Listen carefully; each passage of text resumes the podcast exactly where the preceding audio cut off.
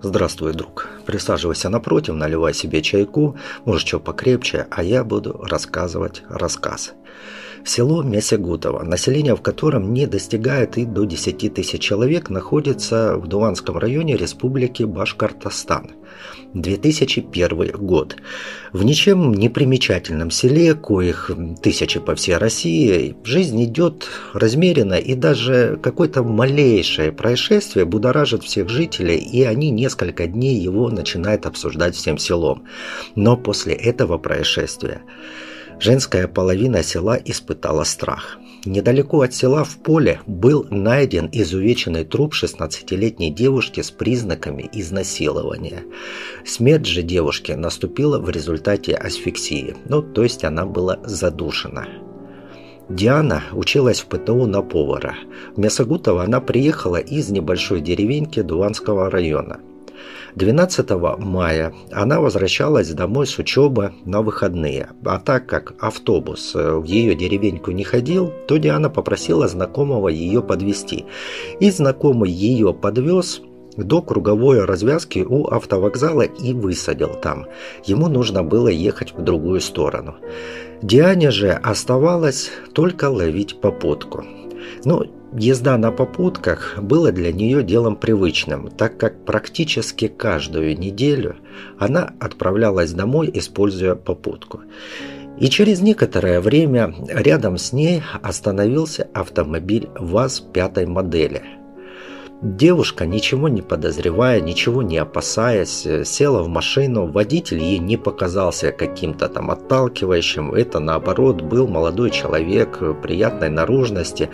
И в поездке у них завязался диалог, как принято говорить, ни о чем. И подъезжая к грунтовой дороге, которая вела в поле, а затем в лес, водитель наклонился и резко достал из-под сиденья нож. И угрозой убийства заставил девушку вжаться в сиденье. Заехав в лесополосу, водитель накинулся на девушку и начал ее насиловать. При этом он превратился в какого-то зверя. Он начал реветь и издавать нечленораздельные звуки и кричать. После изнасилования он выкинул девушку из машины, накинул ей на шею трос и задушил. Но этого ему показалось мало, и он несколько раз ударил ножом уже безжизненное тело, а потом снял с него одежду. Но и на этом садист тоже не остановился. Он решил спрятать тело, поэтому он взял и привязал труп к машине и оттащил его от основной дороги подальше. И тело девушки пролежало около 4 месяцев, пока на него не наткнулся местный житель. Поначалу следствию не удалось установить личность убитой, так как тело, пролежавшее несколько месяцев летом, подверглось сильному разложению. А в такой глуши об экспертизе ДНК слышали только что по телевизору, и то откуда-то там из-за бугра. Да, на самом деле экспертиза ДНК, или как ее называют в криминалистике, генетическая дактилоскопия, существовала всего 17 лет, и в России она не применялась. Но если применялась, то очень редко. И только спустя уже десятилетия из какой-то диковинки она уже превратится в рутину криминалистики. А вот тогда установить личность убитой девушки помогли с помощью антропологии. То есть специалисты взяли череп убитой и благодаря технике воссоздания по костным тканям создали примерный портрет, который совпал с фотографией пропавшей без вести девушки. Но на этом следствие и остановилось, так как никаких больше зацепок у них не было. За 3 года до убийства Дианы в 1998 году в отдел милиции Новоуральска Свердловской области пришла женщина и сообщила, что ее дочь исчезла. Мария Полевцева была в гостях у родственников, а потом пошла домой пешком, но до дома она так и не дошла. Милиция взяла заявление, опросила родственников, прошлась по маршруту от дома родственников до дома девочки. Попутно они опросили прохожих, также опросили продавцов магазинов, и на этом поиски закончились. Не было ни малейшего представления, куда могла деться эта несовершеннолетняя девочка. В 1999 году пропадает еще одна девочка, которая возвращалась домой от бабушки. Родители дома ее так и не дождались.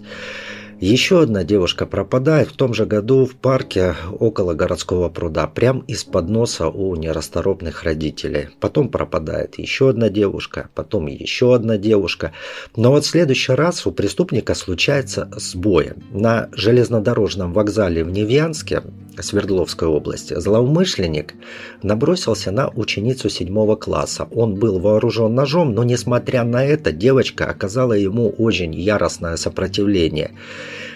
Ей еще повезло, так как в этот момент к месту нападения начали приближаться люди, которые только что вылезли с электрички. И несколько мужчин, услышав крики, поспешили к дерущимся. Преступник, бросив раненую жертву, просто сбежал. Милиция же собирала заявления о пропавших, но особо их разыскивать как-то и не торопилась. Ну, мало ли, пропали и пропали, их еще вон сколько осталось. Ну, или еще нарожают. А эти погуляют и придут. Никакого желания искать детей у них не было. Выдвигалась версия, что девочек похитили для сексуального рабства. А значит, ну, найдутся живыми, правда, потрепанными, но живыми. Ну, а нет и нет. Ведь нет тела, нет и дела. А спустя время, в том же 1999 году, в лесу около скал Семь братьев начали находить тела пропавших девочек. Сначала нашли 5, потом нашли еще 6. Все они были расчленены, а потом сожжены. И экспертиза установила, что перед убийством преступник надругался над детьми. И даже после этого для правоохранительных органов маньяка официально не существовало. Но не хотели они признавать его существование. И через некоторое время маньяк совершает попытку похищения сразу 2 девочек, 2 сестер. Летом 1999 года он напал на 14-летнюю Катю и 11-летнюю Настю, которые шли с речки. Мужчина схватил младшую и, угрожая ножом, потащил ее к машине. Старшая сестра отчаянно боролась с неизвестным, пытаясь спасти Настю, и в итоге злодей бросил младшую, схватил старшую. Сил, чтобы защитить себя, у девочки уже не было. Она просто успела крикнуть Насте «Беги!», и та убежала. Младшей сестре удалось добраться до дома и рассказать взрослым о случившемся. Живой старшую больше никто уже никогда не видел. Ну а что милиция? Ну, затылочную область там следователи и оперативники почесали. Но в носу сухпая не наковыряли. Но связывать исчезновение детей и этот случай они не стали. Ведь если официально признать, что завелся маньяк, то это нагрянут высшие чины из Москвы, начнут смотреть, что-то спрашивать, выведывать, там неудобные вопросы задавать, еще обнаружат чего, и дырочку у начальника в попе они могут сделать огромную. А так оно как-то вот спокойнее. Подчиненные крутятся, баблишка мутится, и этот порядок вещей ни МВД, ни прокуратура нарушать не желала. А вот там маньяк в ДТП попадет и там погибнет, или от рака, сука, сдохнет. Чего его искать, если жизнь, она ведь такая, она ж не вечная. Возможно, сам скоро помрет. Не вызвало у них воодушевления, что местный житель, который оказался художником, увидел, как мужчина несет девочку, и нарисовал ее портрет. И он принес его в милицию. Но, видите ли, художники, они же такие, всегда с придурью. Ну, нарисовал кого-то там. Да и черт с ним, с этим портретом, и с этим вообще художником. Пусть он нахер проваливает. И есть трупы похищенных девочек, есть 2 выжившие, видевшие преступника в лицо. Но преступление никак не связано. Но подумайте, в принципе, сами, в чем винить правоохранителей? Вот как связать эти преступления, если преступник не оставляет никаких записок? Я, Евгений Петров, например, убил эту девочку. И вообще, как найти преступника, если эта скотина свой адрес не говорит и не пишет? Ну, это вообще нечестно. И вдруг похищение и убийство прекращаются. И тут, наверное, прокурор и начальник отдела милиции просто облегченно выдохнули. Сам, сука, помер, подлец. А ведь все нервы нам истрепал. Рапорта они уже устали писать, что никакого маньяка нет. Это просто подростки у нас буянят. Почему я говорю за прокурора? Ну, тогда Следственного комитета не существовало, а дела об изнасилованиях и убийствах расследовали следователи прокуратуры. И, кстати, вот следователь прокуратуры сообразил, что если преступления прекратились, то существует вероятность того, что преступник мог попасть в тюрьму за какое-то другое преступление. Но вот обработав эту версию, он так ни к чему и не пришел. В 2003 году в районе спортивного лагеря пропала 17-летняя девушка. Она только что закончила школу и поступила в Уральский государственный технический университет. Она шла вместе с группой по парку, немного отстала и пропала. Спустя несколько дней труп этой девушки обнаружил в реке местный рыбак. И... как мне говорил знакомый следователь Следственного комитета, чтобы труп не всплыл, живот надо вскрыть, перерезав кишки. И вот к вам, зрители, вопрос. Почему после этого тело не всплывает? Жду ответа в комментариях. И как ни странно, но в этот раз, видимо, потому что пропавшая девушка была студенткой вуза, а не какого-то там ПТУ и не школьница, следствие начало вести себя более активно. Им удалось установить, что в районе исчезновения девушки в тот день ездил некий автомобиль. Свидетели утверждали, что водитель останавливался рядом с девушками и предлагал их подвезти. Местные журналисты об этом пронюхали и эти подробности написали в газете. И вот на следующий день к следователю прибывает еще один очевидец происшествия по фамилии Петров, который в протокол допроса изложил, что он ехал по делам на своем белом ВАЗ 5-й модели и видел, как девушку увез неизвестный мужчина на дорогом внедорожнике. Оперативники, присутствовавшие на допросе, начали замечать, что свидетель ведет себя так, как будто он врет. Его версия событий не сходилась с показаниями других свидетелей. И тогда оперативник взял несколько протоколов допроса свидетелей и бегло их стал просматривать. Не найдется ли кто-то, кто еще видел также дорогой внедорожник и просто вскользь упомянул его в протоколе. И в одном из протоколов он замечает, что школьница сообщает, как неизвестный предлагал ей покататься на машине ВАЗ белого цвета.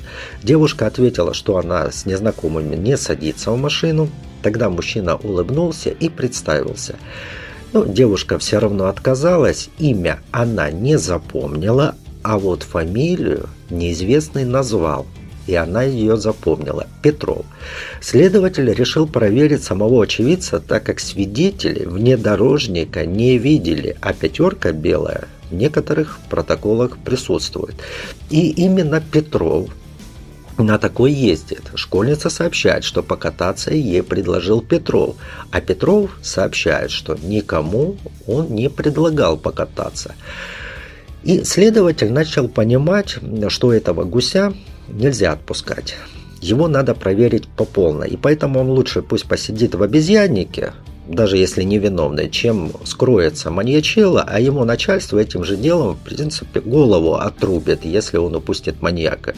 И сопоставив за и против, следователь отправляет Петрова в КПЗ под надуманным предлогом, а сам бежит в суд для того, чтобы получить, как называется, санкцию на обыск квартиры.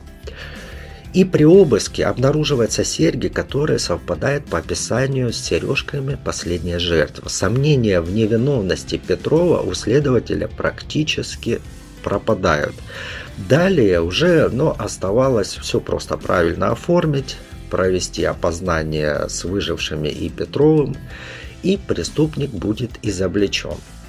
И Петров, понимая, что, придя к следователю, он совершил роковую для себя ошибку, что теперь его уже раскрутят по полной, а признание они все равно получат. Или добровольное, или с помощью тяжелого аргумента, который причиняет довольно сильную боль. Поэтому он выбирает первый вариант и, недолго отнекиваясь, начинает рассказывать о всех совершенных им изнасилованиях и убийствах. Судебно-психиатрическая экспертиза признала Евгения Петрова вменяемым. Суд над ним проходил в закрытом режиме. Вообще все судебные заседания по делам об изнасилованиях проходят в закрытом режиме.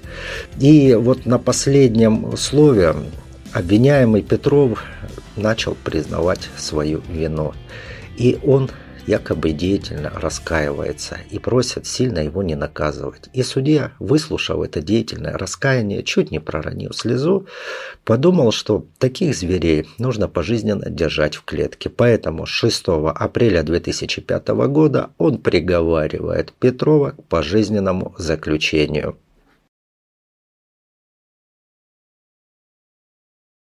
Новоуральск – это бывший Свердловск-44, город закрытого типа. Именно в нем 17 декабря 1975 года родился Евгений Николаевич Петров.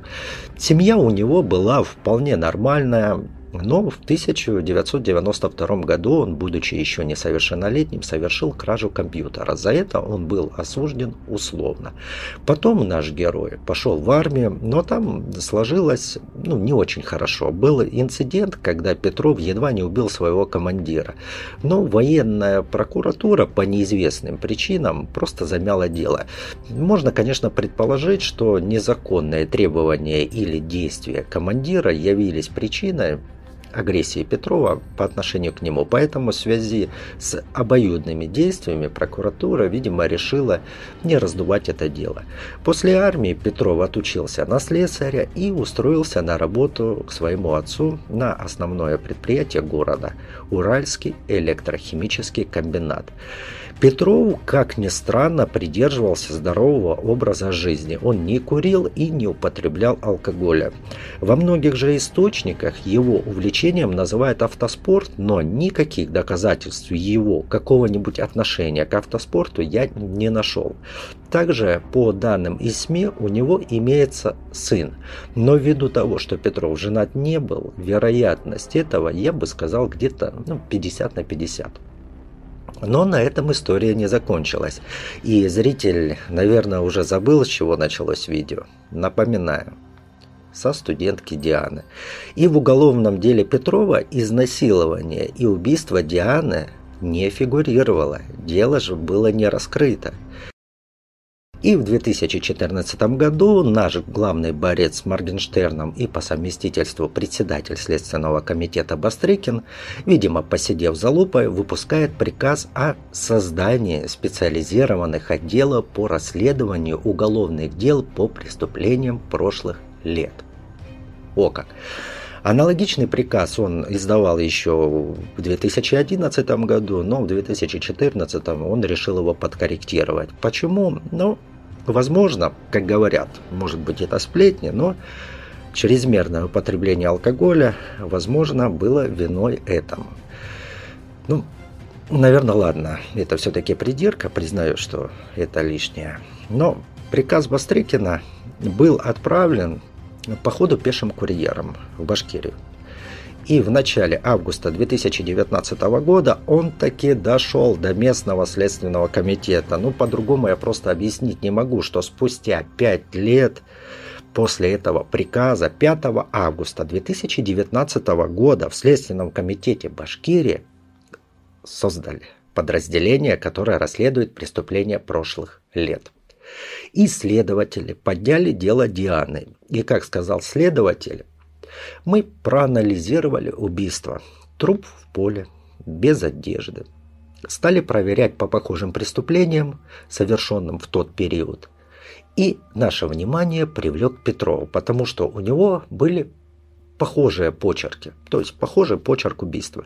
Мы отсмотрели все фотографии, все материалы, все документы, досконально изучили, в каком виде там были обнаружены жертвы. Он действовал по одной схеме. Убивал, а тело прятал в полях. Все совпадало. Тогда мы решили допросить его в качестве подозреваемого, и его этапировали в Башкирию. Отпираться же он не стал, признался, раскаялся, рассказал, все как было. Петров же получил еще срок, но так как он уже был приговорен к пожизненному, то особого смысла в этом сроке и не было. И дело убитой студентки Дианы официально было раскрыто. Количество убитых доказанных жертв 11, количество выживших 2. Почему же Петров не рассказал об убийстве Дианы тогда, когда его поймали? Возможно, что его не спрашивали. А возможно, Ну вот, посмотрите, Петров уже 15 лет находится в заключении, в жестких условиях. И тут к нему приезжает следователь. Его опрашивает по поводу убийства Дианы. И Петров понимает, что следствие его будет этапировать в СИЗО поближе к себе. А это хоть какое-то развлечение. Общение с людьми, следственные эксперименты, тот же свежий воздух, так как его поведут на место убийства. И при этом у Петрова пожизненное. Больше ему уже не дадут, ему терять нечего. Я думаю, что вы начали понимать, о чем я. Согласитесь, выгодно вот так вот взять, навесить на того, кому уже нечего терять. Но все же будем надеяться, что я не прав, но не будем исключать возможность этого всего. На этом все. Что я хочу еще сказать? Спасибо, опять же, комментаторам, которые пишут теплые комментарии. Спасибо за лайки, за просмотры, спасибо за подписки. Спасибо за нейтральные комментарии по делу, которые конструктивны, даже если они критичные, но если они конструктивны, я только за. Те же, кто пишет негативные комментарии, как в прошлом видео, я посылать в жопу вас не буду, но хочу заметить, что мое предложение остается в силе. Поэтому, когда вы пишете вот этот вот комментарий, то сразу можете отправляться в... Но я вас не посылаю. Имейте в виду, что туда. Видите? И да, еще что хочу сказать. Много просмотров. Большинство досматривает до конца, но почему-то мало подписывайтесь. Я что-то не понял. Вы давайте вот это вот. Тапайте на подписаться и на колокольчик, потому что я в основном такого только формата выпускаю видео, они какие-то другие. В ближайшее время каких-то других не планируется, поэтому, чтобы приходило вам уведомление обо всех вышедших видео, колокольчик нажимайте. На этом все. Давай, мой дорогой друг, пока.